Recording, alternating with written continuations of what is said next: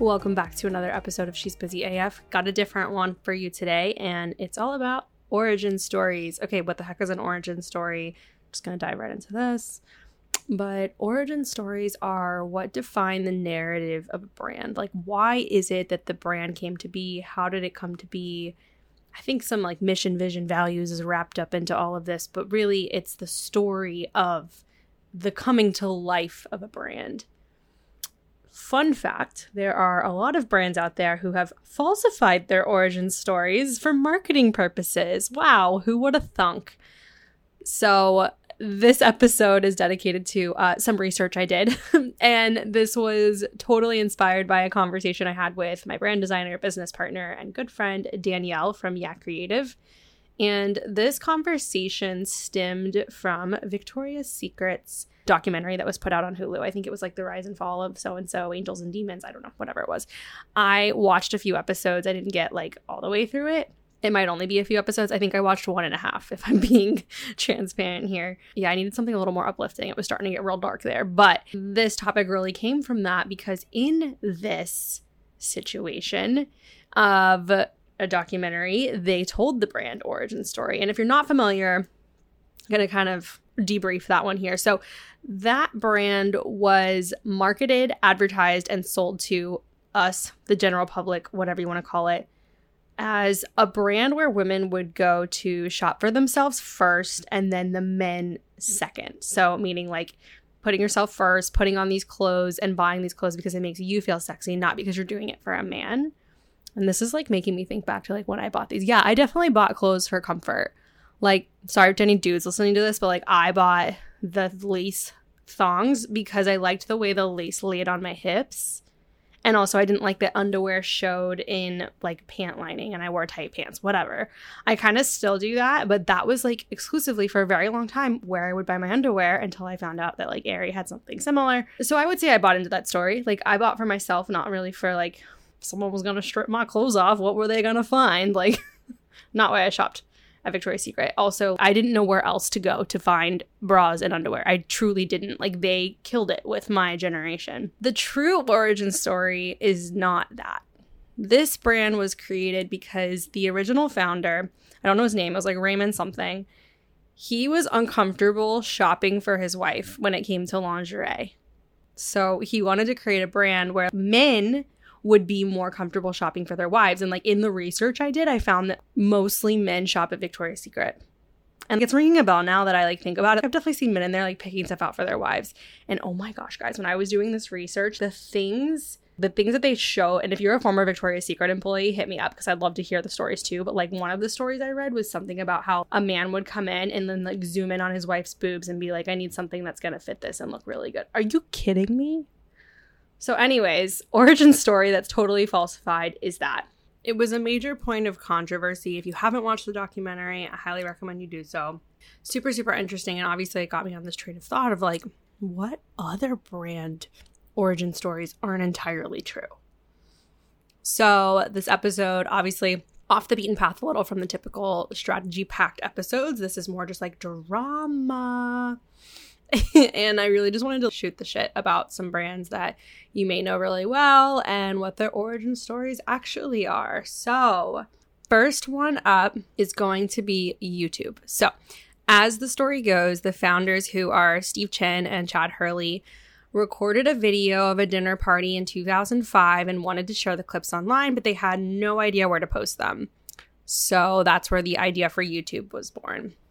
Well, that's not how it actually went. This was uh, debunked in 2006 in an article in Time magazine where they said the third co founder, Jawed Karim, suggested the party never actually took place, and Chen admitted that the story was probably very strengthened by marketing ideas around creating a story that was very digestible. So there's that.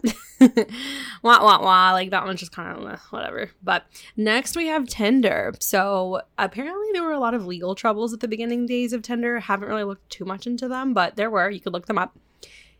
And the popular version of this story tells us that Tinder started in Los Angeles in 2012 as an entrepreneurial venture between co founders Sean Rad and Justin Mateen leaving aside that we rarely heard about Outsaid third co founder, Whitney Wolfe, until she sued the company for sexual harassment. A 2014 Bloomberg Business Week article suggests that Tinder wasn't much of a startup at all. Hmm. Okay, so this is what that article said. What I found was a meteoric startup. Wasn't really a startup, owing to the fact that Tinder was born in an IAC incubator and IAC owned and controlled the company. Rad and Mateen seemed to be playing make believe in a lot of ways. They were keen to hide the IAC arrangement saying like they're sort of our partner in this and pretend that they were living the dream of being wined and dined by Silicon Valley money men, saying we are being bombarded by venture capitalists. It's very overwhelming.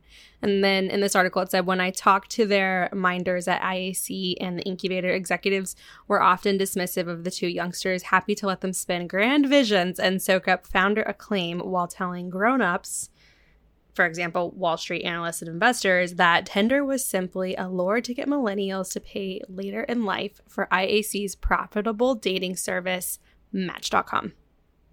So that's an interesting one. Funny about Tinder. Finally, the last one here is going to be Google. So this is the classic started in my garage story.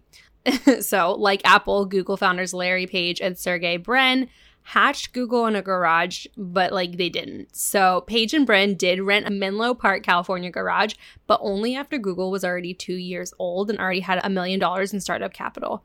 Turns out the house was owned by Susan Wojcicki. I can't say that name right, which is really, really tragic because the CEO, that's the CEO's last name. So that was owned by Susan who rented the garage to help pay her mortgage. Wojcicki, who knew Brin through mutual acquaintance, was later hired at Google and now serves as the CEO of YouTube. Cool.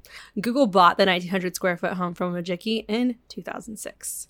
Sometimes the truth is pretty cool too, I guess. So, not totally like an origin story that pisses you off.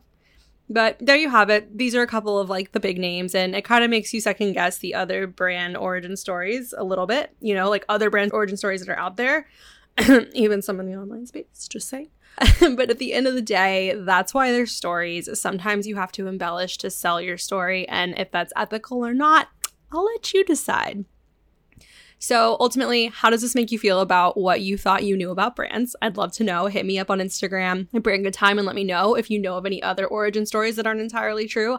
I'd love to hear those too. Maybe I'll share them in the Toastworthy newsletter. And if you don't know what Toastworthy is, let's talk real quick. So, Toastworthy is our Friday newsletter where we serve up content that's just intended to make you laugh, reflect, feel like you're not alone in the business woes and life woes that are common. So, really, I share just things that have happened in the last week. Like, one of the sections is Zero Days Without Accident. Here are all the things I broke this week. There's another section about business fails because I just feel like sharing those things is important. We're not all perfect. I literally share client fails every week. it happens every week. And this is why, you know, this is why I do it because we're not perfect and here to show you that. So, if you're interested in signing up for that newsletter, oh, I guess I should finish telling you more about what's in it. So at the end of the newsletter is I always do like a meme or just something that I saw like in a Facebook ad or something that just was like, mm, that doesn't sit quite right. So it's marketing humor and I love that section. And at the very end, it's called the PS line. And I say in there, like, don't read that till Monday. And basically, it is a thing you can come back to Monday when you're rested and recharged from the weekend if you're the type of person who takes time off and come back and learn a new piece of strategy or something that's going to help you out in your business in that week. So, if you're interested at all, you can sign up at the link in my show notes. It's called Toastworthy. It's a dang good time. And thank you so much for tuning in to today's episode. Till next week, I will see you on the next episode.